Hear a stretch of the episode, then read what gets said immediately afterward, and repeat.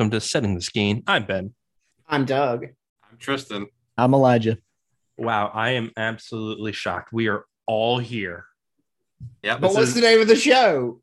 Oh wait, we already did that. I'm sorry. I genuinely just forgot the order of the show and how it goes. It's called setting the scheme. If anyone is interested in Yes, I said that. That was the first thing I said. Yeah, yeah, I know. I know. I just I I had a moment. You know, I'm just sitting here and guys, I'm sorry. I'm sorry. I've been just a little scatterbrained recently because I'm thinking to myself, you know, just what the heck is happening with Lake Mead?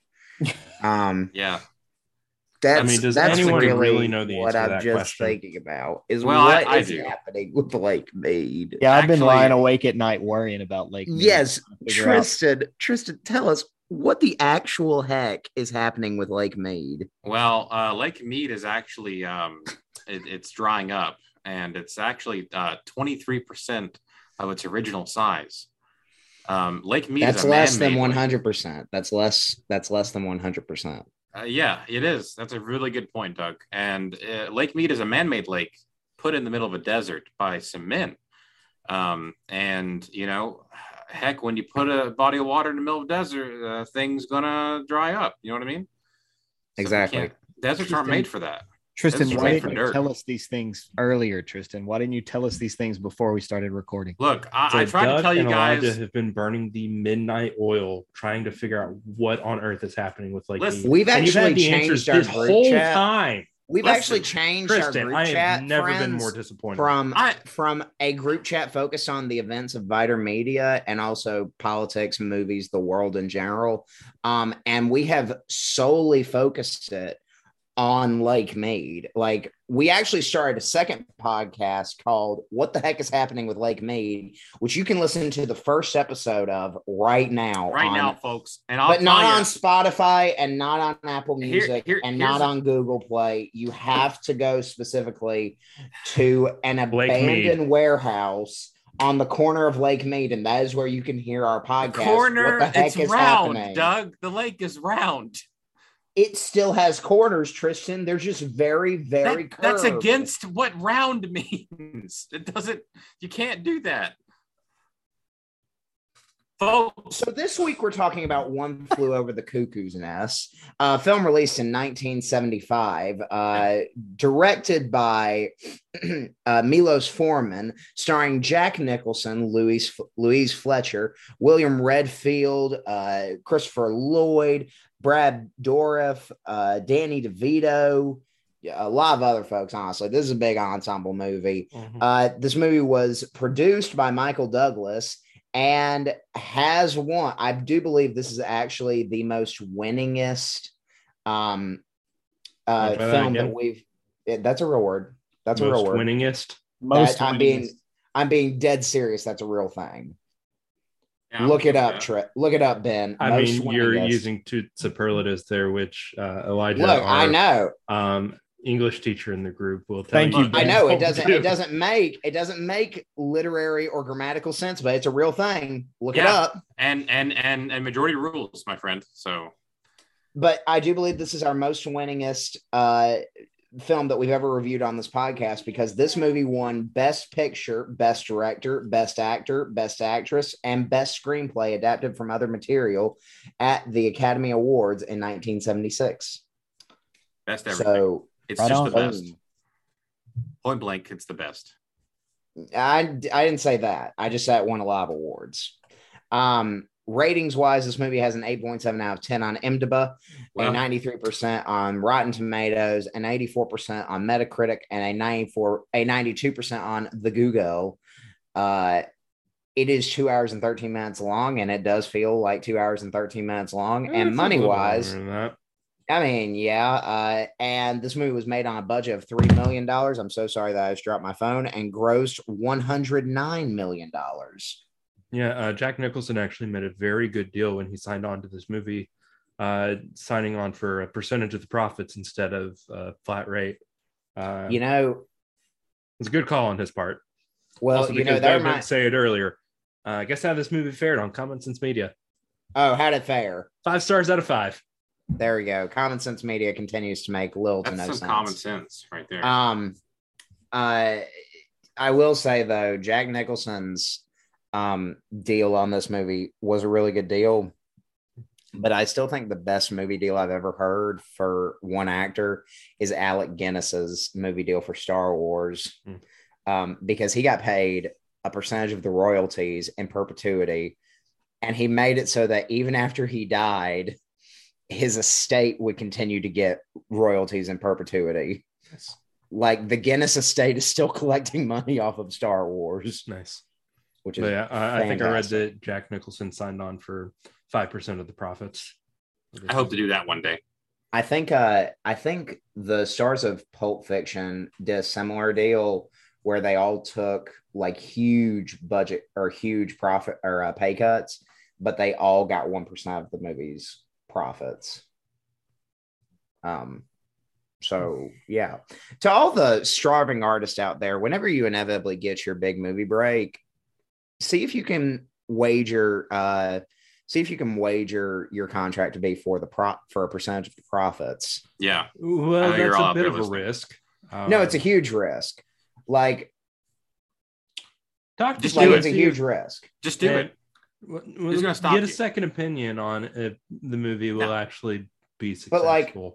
But like, let's be real. This is setting the scheme, not setting the checkbook. So Fair. I mean, That's you right. do you. I'd say we're, we're not qualified to give a financial advice. and, and you know what, wanna folks? tell you- You know what? Th- Throw, throw, throw a little bit of that money that uh, that money our way, okay? Just throw a little I bit. want- I our want to tell y'all this. That's your I want to tell y'all this real quick. When we do these little Zoom calls here, when we record this podcast, Mhm. I look directly to my left and I see Elijah Walls' screen. And every time that I make Elijah Walls laugh, it it literally it. makes my entire week. I don't I don't think I can just It, ma- it makes you zoom. I don't think I can just articulate just how great it feels to make Elijah Walls laugh. Like the amount of just sheer dopamine that I get from seeing Sheer. this bearded man laugh is incredible. Understandable. Ben, on the other hand, it- it laughs all the time.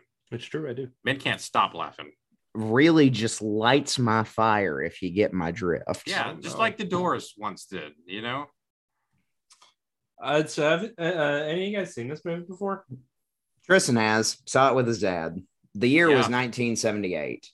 and there Tristan Webb was sitting was with his lad. father. He was a wee lad. He sat on his uh, father's uh, uh, living Right room knee. rug. oh, Um, and he just he sat there and he didn't actually watch the movie so much as his father performed the entire film from memory. Uh, It was fresh. At, you you may not know this, friends, but Tristan's dad actually is Jack Nicholson. Wow, Um, that explains yeah. so much. yeah. yeah. and and and old Daddy Jack just called over all of his buddies. Okay, I need you. Um, you're not gonna call him Daddy Jack. That's not. and they just that's not cool. they just No, performed it's the Daddy whole Jackie movie. Nick. Yeah, that's more Um, appropriate. Thank you, Ben. and uh and and they just performed this whole film right in front of Tristan. They actually called the uh the composer of the film, and he actually brought a full seventy piece orchestra. Yeah, he Um, he would. and- they would have Milos Forman there. Uh, yeah, yeah, yeah. Directing. And Michael Douglas he was, there too. Michael Douglas was there, and he Michael- cooked dinner. Since, uh, since Kirk he- Douglas was there since too. he produced the film, since he produced the film, he also uh, produced refreshments for young Tristan to enjoy while the uh, live action uh, remake of this film was Yeah, created in, in his fact, dad's living room. Doug, I, I I recall the entire Douglas family being there. Uh, not just Michael Douglas, everyone. Susan Douglas, All the Douglases, Margaret all of the Douglas. Douglases. And Margaret Thatcher Benjamin- was there too, which is crazy. It sounds like a, a very interesting. J- Jenny Douglas. I They were don't I there. don't really I don't really know why Margaret Thatcher was there, but she was. Oh, you bet your bun she was. Bet your bottom dollar. Hmm. And The I- author look, of the book was there refusing to pay attention to anything that was going on well, because it my dad. actually it Yeah, actually was a play. Um as Oh, I right. someone asked me okay, sorry, getting away from the bit. Somebody My asked me my favorite somebody asked me my favorite book a few weeks ago, and I gave them the answer, which is Polar Bears, which is a play that I adore. And they said, Is that a play? And I said, Yeah, it's a play. And they said, plays don't count as books. I said, you can go die in a hole. Ah, And like then they went and died in a hole. wow, I really did it, huh? Yeah, they they really took direction well. That's good. That's good. Well, they they may be good in Polar Bear. They take direction well. I mean, that maybe it could be in the play. Yeah. But they're dead now, so I guess they really can't. Wow. Oh well. So Tristan, what was it like seeing this film recreated in your father's uh, living room? Well, you know, back in the day, um, back in I was- 1978, of course. I was Right. just a I was a wee lad of uh, probably eleven or ten, yeah, and 23, uh, something like that. yeah, s- somewhere between that range of ten or eleven years. Um, and yeah, I uh, I don't remember it very well. I remember key scenes. Uh, I was a child watching this film. Um, uh, folks, I'm sorry, spoiler. Okay, Probably isn't a movie you should watch as a child. you, you yeah, right. You should watch. It's rated R. If it's, it's for sure rated R. Um, like it's not like the worst movie out there, like as far as rated R goes, but it's rated R solidly. You know. Anyway, all I remember is the key scenes, and I would see something about to happen, and I'm like, I think this is about to happen, and then it did. So, um, indeed, it it affirmed that I'd seen this movie before. But look, my dad showed me some movies back in the day. I don't know what was going on, why he picked some of these movies we watched, but I did. I'm doing fine, I think. He, he just wanted to culture you. I don't know. The boys can judge, but I think I'm okay today. Uh, so I watched movies with torture scenes and I turned out all right. That's Tristan. yeah. So, uh, Elijah, Doug, did y'all? I mean, obviously the three of us hadn't seen it, but Doug, I know, I assume you're at least familiar with the play. What What did y'all expect coming into this? So, actually, I'll let Elijah go first. Um, I w- saw the trailer. I watched the trailer before we watched this uh, to get an idea for what it would be. Um, and I think I was afraid that it would be something like, um, either, for lack of a better term, making fun of people who've been institutionalized or just kind of making a spectacle of them to an extent that feels icky. Mhm. But I didn't really get that out of this movie. Um, the only other thing that I can say is uh, I actually realized part of the way in, I kept trying to figure out why uh, the character Chief looked so familiar. And it's because I've actually seen part of this movie. I think I caught it on TV one time and I saw just the middle section. Um, so I I realized this during the scene when he uh, when Jack Nicholson's character hands him the uh, the gum and he starts talking. I've seen that scene before, um, maybe more than once. So that was really familiar to me, and I was like, "Oh, have I seen this whole movie?" I hadn't, and uh, I I didn't really know what I was getting into. Um, I guess I would say I was pleasantly surprised based on what I thought it might be. Um, but I I didn't love this movie either. I liked it okay. Go ahead, Doug. Um, so I'll interrupt before Doug can go. Uh, I, I kind of had a similar feeling. Uh, I didn't really know what to expect. I knew it was a play, and I knew that it was like a very well-regarded movie. Uh, so I expected something that was a little slower paced, just because that's how movies were uh, in the '70s and before. Uh, before you got like the really big action films that go a mile a minute. Um, No Marvel character slinging spells and Right. lasers. right um but i would say i'm kind of uh, about in the same place like i liked it okay but i didn't like love it like it, it's not going to be in like a top 10 list or anything Yeah. Yeah, I'll I'll just hop on this little bandwagon. Uh, the f- one hour mark, I was kind of thinking to myself, hmm, I don't know that we're gonna get through this, Doug. yeah that Ow. also that I don't, I don't know. I don't know we're gonna make it through this one, buddy. Um, Why? Why? It was just real it was slow. just slow. It was just so slow. I kind of felt Lord, that it was too. so slow. it lost my interest a few times. Mhm. Uh, then something would happen to draw me back in. But I think that's an indication that if this movie had been made today, some of those scenes probably would have been deleted. Yeah, I think. I, i think, think, you could do the this big 145 one hundred percent you could. I think the big part that like got me back in was when they had that whole um when Jack Nicholson discovers that uh he's like one of five people who are actually committed um and everyone else is just uh uh just chose They're there. Volunteers. Voluntarily. they're there voluntarily. Thank you. I couldn't think of the word.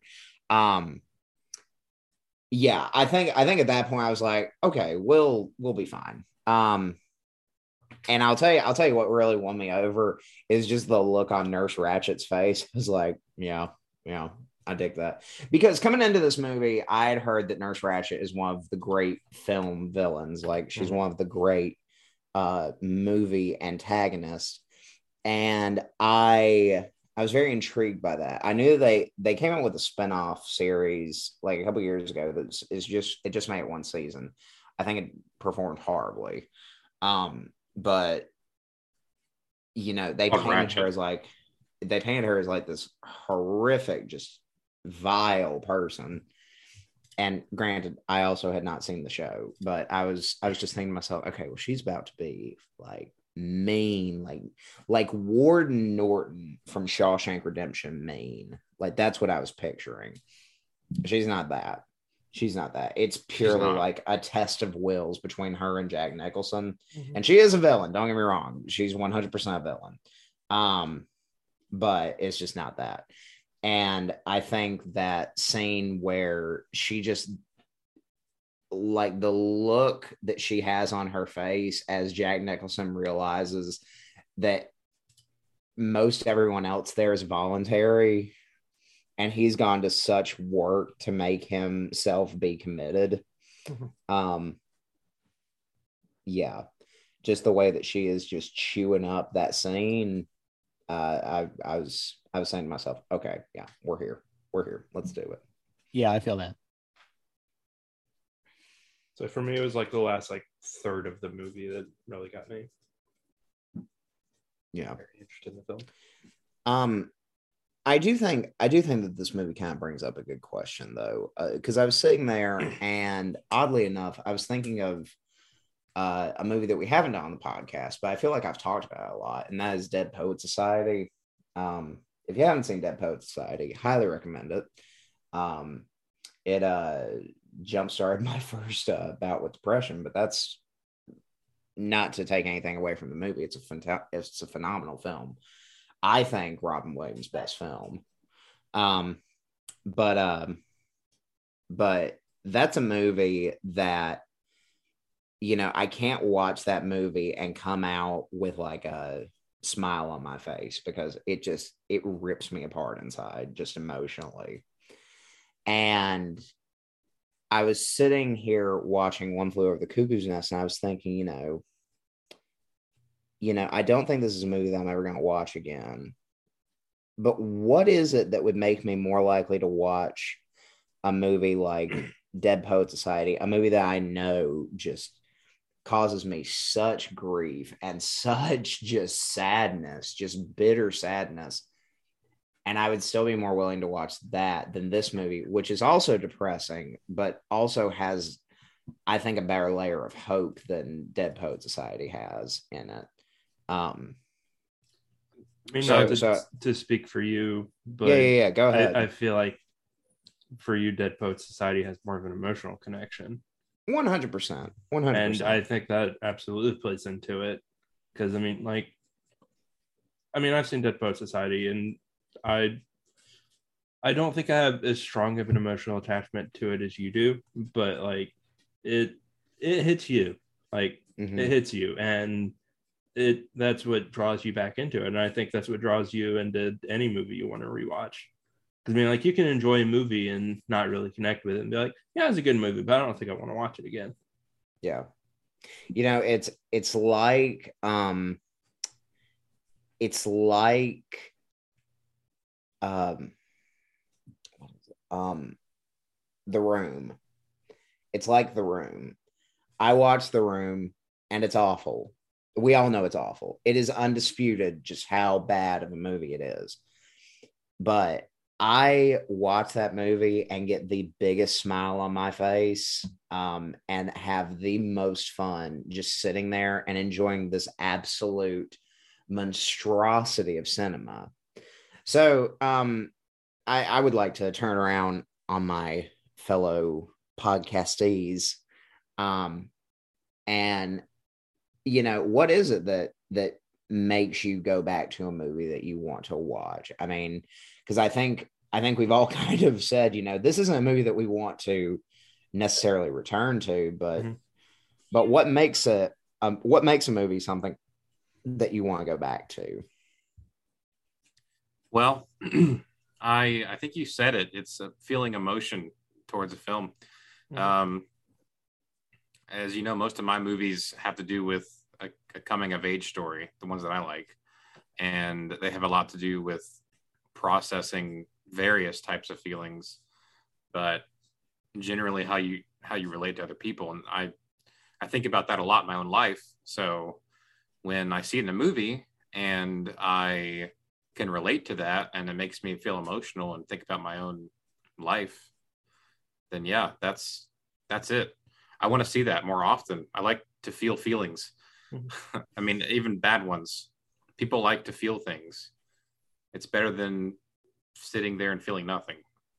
And at the same time, like it doesn't have to be something that makes you sad. Yeah. Like, I mean, I like Dead Poet Society because I connect to it emotionally, not in an emotionally positive way, but like the reason I watch Star Wars so much, despite the fact that I can quote it and I've seen all of them Lord knows how many times because I have positive emotions attached to it. Yeah. Like, I mean, I, it's my favorite series of movies.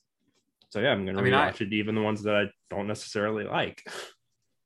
I, I have like 500 Days of Summer and Interstellar, um, La La Land on my at the top for me. And these are movies that are sad. Like they have sad things that happen in them eighth grade.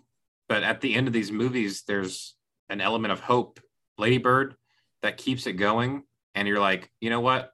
Things are going to be okay, even though they suck. And sometimes life sucks and it hurts, but you're going to be okay. And, you know, hearing that from a person, for me personally, isn't always that helpful but from a piece of art that someone created for hmm. this for what feels like the sole purpose of speaking to me is really important for me. I, I relate to that in movies, music, art, in all of all kinds. I mean, that's I I really get a lot of.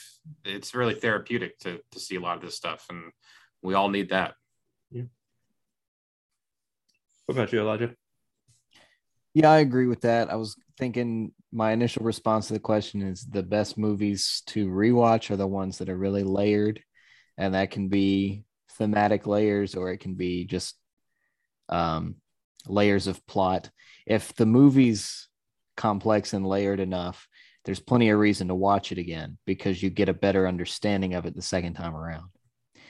Um, but I don't think that's the only good reason to rewatch a movie. Sometimes I rewatch a movie just because I need a good laugh and this movie's hilarious. Yeah.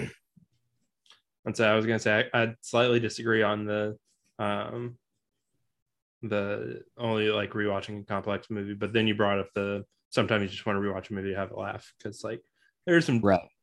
dumb movies out there that you just want to rewatch just because yep. you you want to laugh or something. Yep. Yeah, everyone has a million different reasons to watch a movie. Yeah. And to kind of get to the onus of the question that was asked, you know, like what what dictates what type of movie you want to watch? I think it's it's emotion. Like what emotion do we want to feel? Do we want to think, be like confirmed in what we are already feeling? Do we want that feeling of hope? Do we want to be made to laugh? Explore it. Explore it, yeah. I think also um talking about going into a movie that you intentionally just want to turn your brain off and watch. Mm-hmm. Like I'll I'll never forget one of the movies that has come out in recent years that I stay very angry at is Cars 3. And it's totally because I went into that theater I wanted to hate it. I want. I went into that movie thinking, I want to just watch some trash. I want to just consume a piece of trash media. And then Cars 3 comes on screen and it's a competently made movie Yeah. that is a million times better than the garbage that is Cars 2. I mean, that's a very low bar. I mean, it's an incredibly low, like, that's not even a bar. But it's but it That's still just a did line well on as the film. That's just a line on the ground that Yeah. says, like, It's a piece of garbage. it's it's just a line on the ground that's like, you can't go Not even lower. on the ground; it's under the ground. Yeah, yeah. It's one of those trackers that are in uh the they're in the street right in front of stoplight so that they'll like notify the stoplight whenever a car's there. Like Yeah. Yeah. Fellas, we took a really long time to say, you know, sometimes I feel like watching different kinds of movies. Sometimes I feel reasons, like yeah. watching a sad movie. Sometimes I feel like watching a happy movie. Mhm. Sometimes I love watching a movie that's just odd and dumb. And how could you make this? Yeah, That's Yeah. it. Well, So power. power in film. Let's So really we get into this movie. We watched a movie one time called One Flew Over the Cuckoo's Nest. Yeah. We felt would like have been watching- crazy if we did an episode about that movie. We Yeah, did. We're so. in it actually. Turns out. What? Oh wow, crazy! I could have So- sworn this was our redo of Cars 2. so power specifically there in this film there is a tug of war uh i i it comes and goes especially towards the end though um No, between, it's there. It's there. uh between between nurse ratched and uh jack nicholson's character i don't remember his name I don't either. McMurphy. Like it's McMurphy. McMurphy. They say it it's all the time. But I like. Let's be real. It's like when you watch The Shining. Like even though his name is Jack Torrance, it's just Jack Nicholson. yeah It's it's Jack Nicholson. jack and as Jack being Jack. Um yeah, this this movie has a very interesting uh dynamic between Jack Nicholson and Nurse Ratched. Um and I think I think power dynamics are always something that are very interesting to look at in film because you know, in the world um in the world, I think everyone inherently has access to to some form of power Mhm. the thing that dictates is that the people around you will either assist you in nurturing that power and will assist let you, you have in, it in expressing and uh, displaying that power or they will suppress it Yeah. and yeah, i feel like in this movie that's a very clear dynamic because nurse ratched by nature being the lead physician lead nurse um yeah at this at this at this facility um she has all of the inherent power. Like that is it is her domain as her place.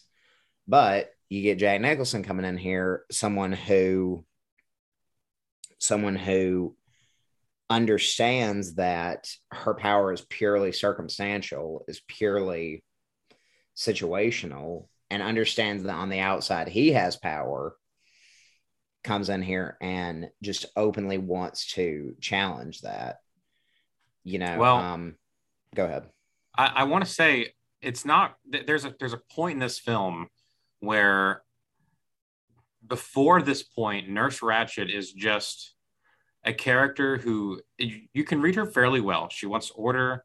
She, there's something going on where the where the um, uh, almost called them prisoners, which they kind of are, but where the patients, you know, they're scared of her, and it's because of the um, the the way that she she holds herself, and but you don't really see the struggle between the two of them until she starts to actually get upset for the first time and raise her voice.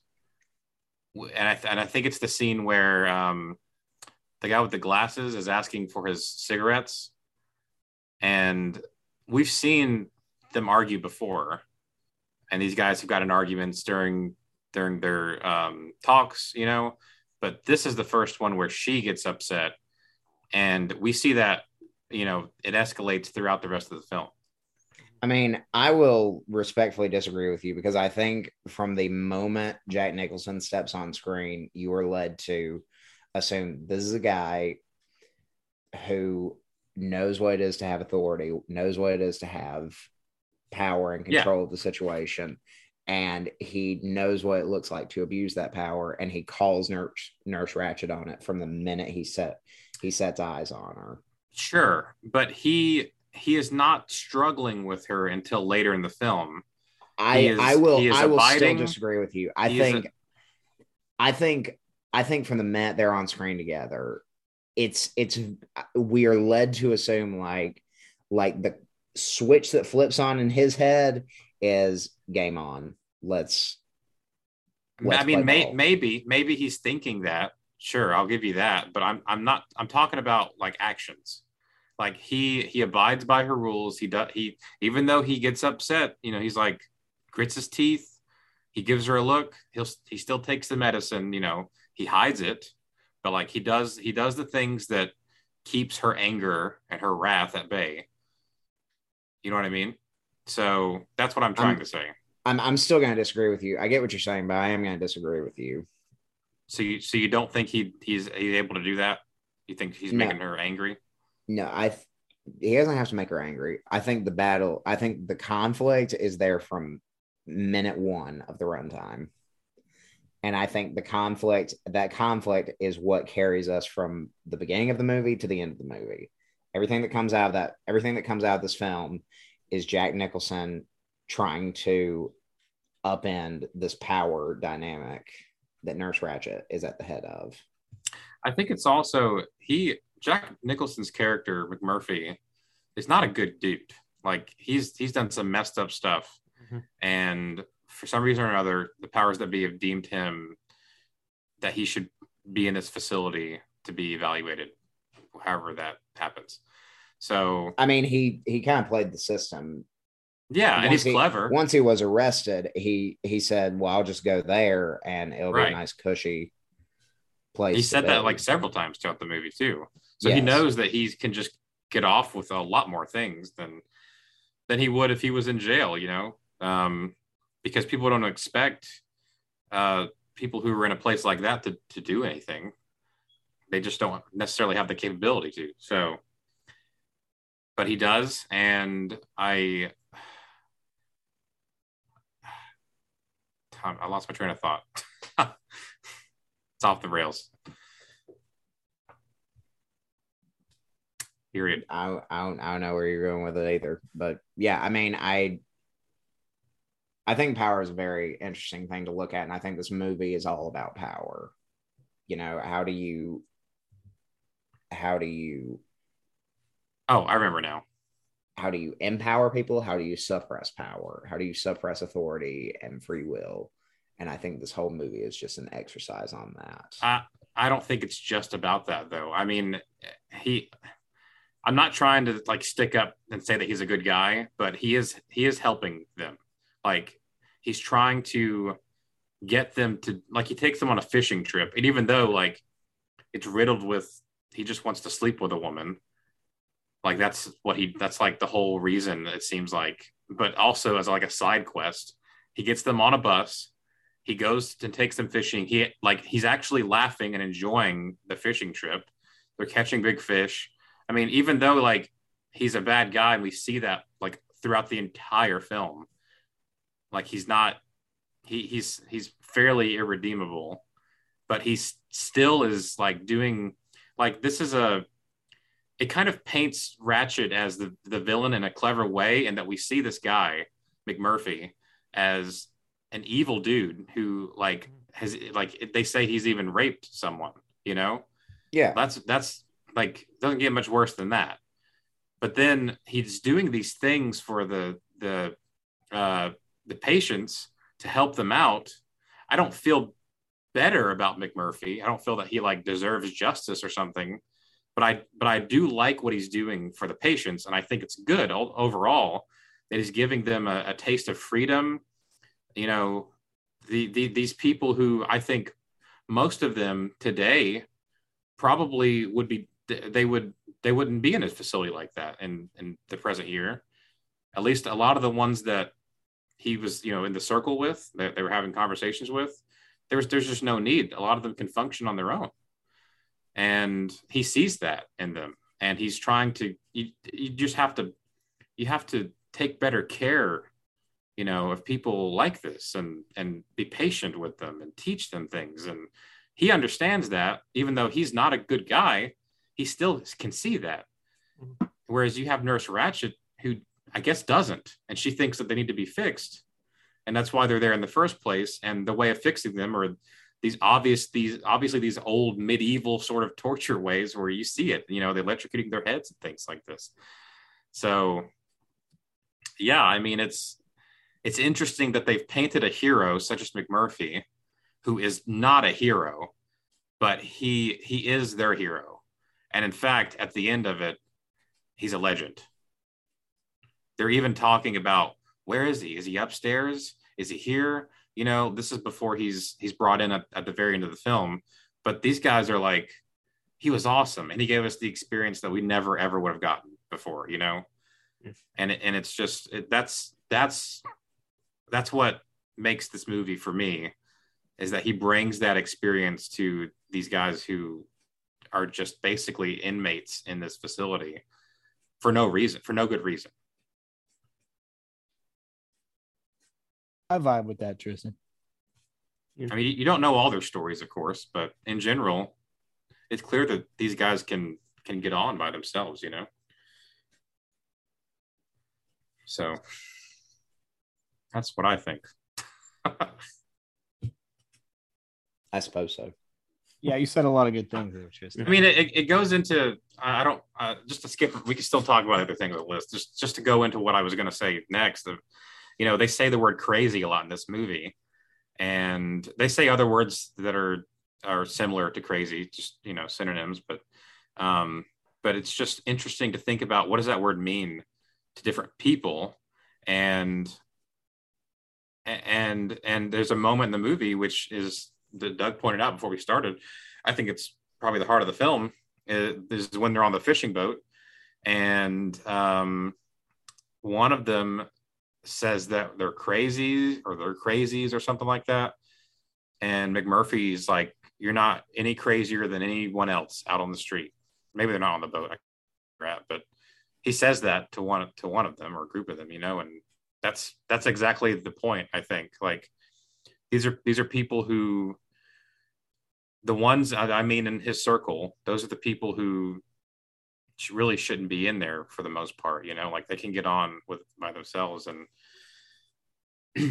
people, are, everyone's calling them crazy, so they just think that they are. That word has a lot of power too. It does. Um, my sister Abby, who's our go-to mental health person, was not available for this episode. We asked um, but I remember she has talked before. I've heard her talk before about how um, the, a, a, lot of people think we need to kind of retire the word crazy. Mm-hmm. mm-hmm. And the reason is um, it discourages people from getting help with their mental health. People, uh, as soon as the word crazy occurs to them, they think, oh, well, I'm not crazy, you know, and they freak out about that. And then they don't seek the help that they need. Right. And I mean, um, that can happen with a lot of uh, terms that have become microaggressions like that. I mean, you look at some derogatory terms that people throw around, dumb, that's a medical condition. Um, I'm trying to think of other ones. Uh, like crazy. I mean, like these are things that, like, they're not just like insults that you sling at people. Like they also have like real world things. Um, and like I think that's something that just in general people need to like be more aware of and not just throw these terms around because i mean these words have meanings they carry weight i think it's important to be mindful of what you are saying to people and and there's really no need to use a lot of these words in, right. in real life like idiot like who, what are you doing calling someone an idiot like I know you may joke around sometimes, but like uh, like let's take a step back and think about it for a second. Like, what's the point of doing that? Like, that's just going to make someone upset. You know, there's no point in calling someone names like that.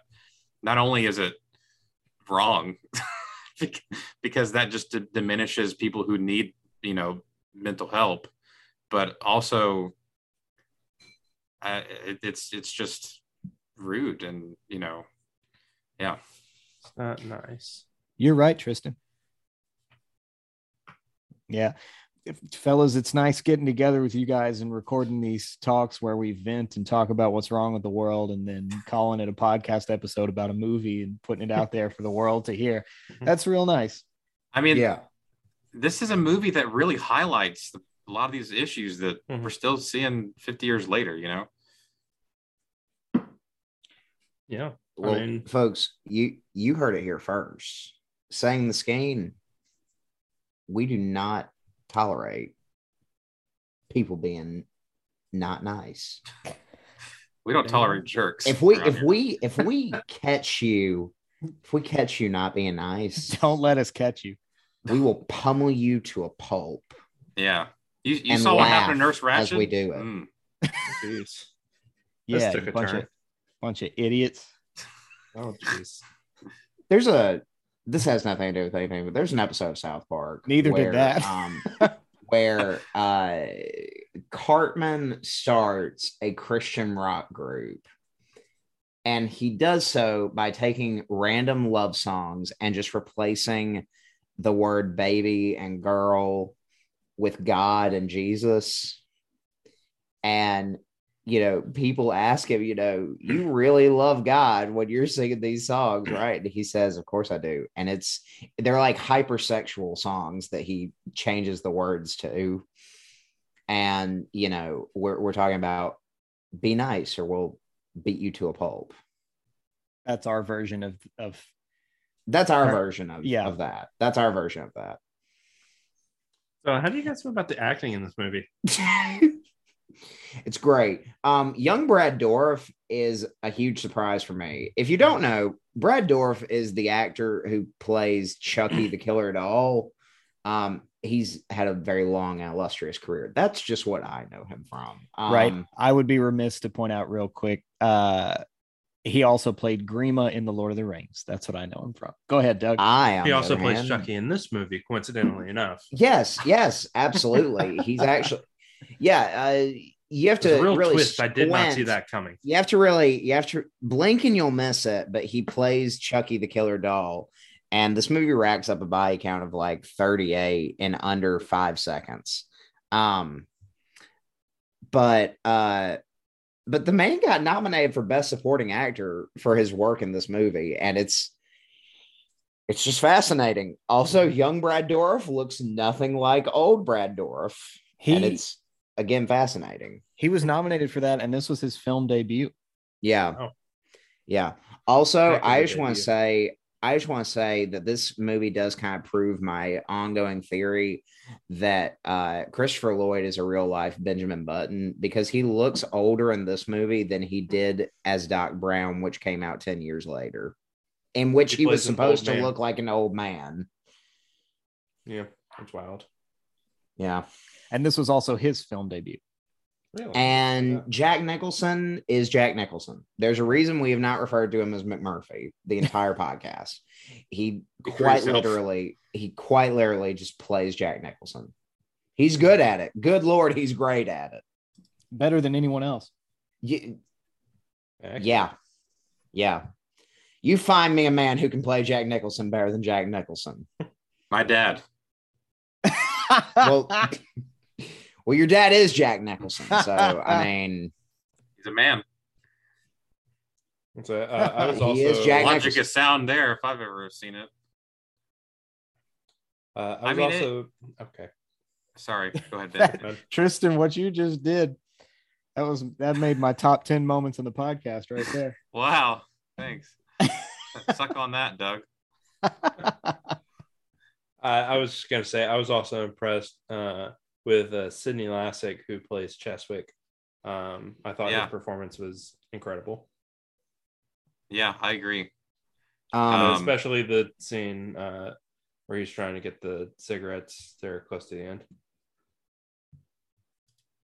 um, and I mean, we've we've talked about her a lot, but Louise Fletcher as Mhm. Nurse Ratched is, She doesn't watch this movie huh? because of her performance. She doesn't watch this movie Really? really because of her performance. Is that on the Wikipedia Mhm. or the I think it was in trivia? the uh, IMDb trivia. Yep. Lovely. Um, yes, no, she's fantastic in this film as well. Um, uh, you know who I want to talk about though? Scatman Crothers, who plays uh uh who plays Turkle in this movie. Very small role, but Scatman Crothers is a phenomenal actor who would share the screen with Jack Nicholson again five years after this film in The Shining, where his character was killed by a uh, possessed Jack Nicholson. Um, and uh, and you know, I just I feel for I feel for Scatman uh, because first he had this movie where he lost his job because of Jack Nicholson, and then five years later he was hit with an axe by Jack, Nicholson. Yeah. You know, you think you think if you leave the workplace, the problems will leave with you. But it turns out you just need to leave Jack Nicholson alone. Yeah, you just need to leave Jack Nicholson.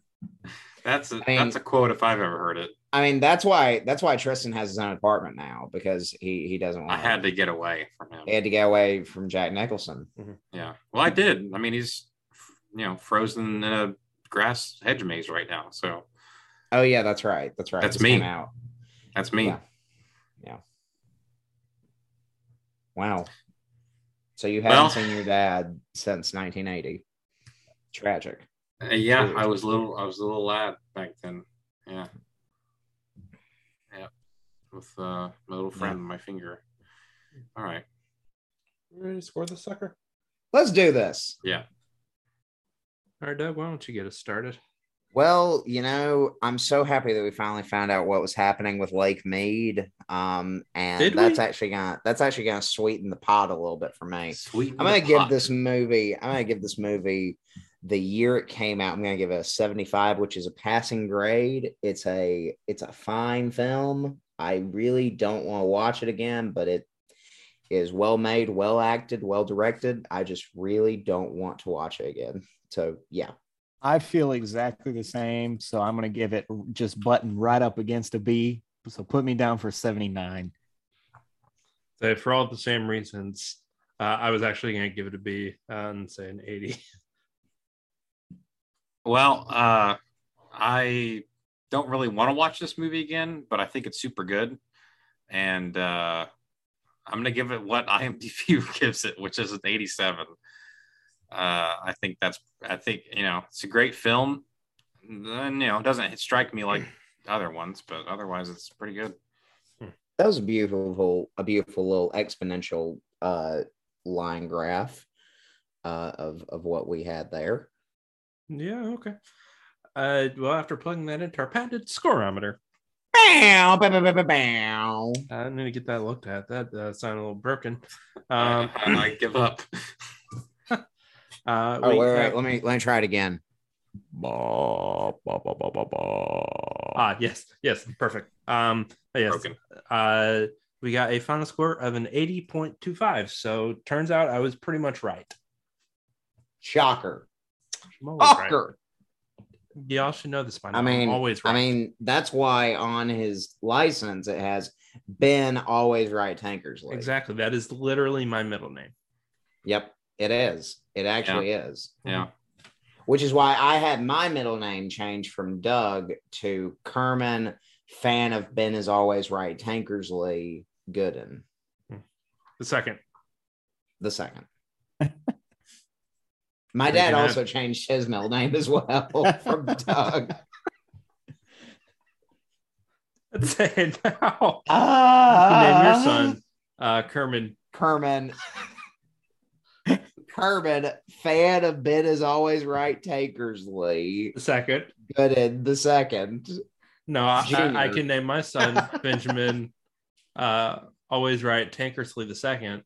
So then your son can be So my son can be, hold on, Kerman, fan of Ben is always right, Tankersley, the second, Gooden. the, the second first. junior. No, no, no, he has to be the first. Oh wait, yeah, you're right. you see, you changed it on us, Ben. You changed it. I'm sorry. Shame. It's okay. Shame. Wow. It happens. So, guys, where are we watching next week? Uh, I can find out. I've never heard of this movie. Well, It's Frances Ha. It's Yeah. got uh, Okay, because you get through the rest of the title without laughing. no. Uh, but yeah, What is the uh, Frances Ha. Uh, I want you to know that was a great joke. I laughed. Oh, wait, wait, wait, wait, wait. That was a great joke.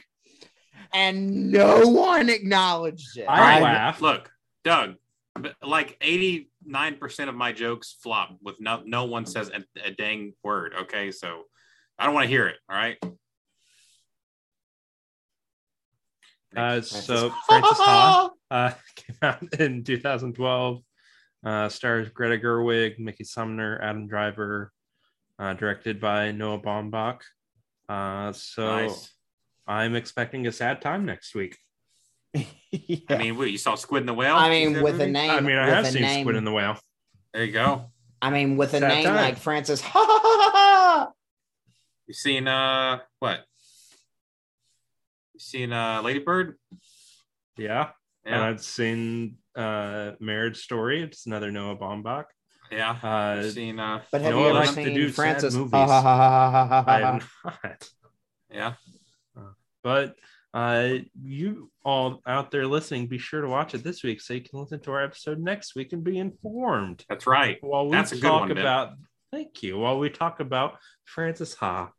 Uh, until next week, keep up with all the cool stuff we do on social media at Fighter Media. Uh, and yeah, until next week, I'm Ben. I'm Doug. I'm Tristan. I'm Elijah. And this has been Setting the Skeen. You all have a wonderful week.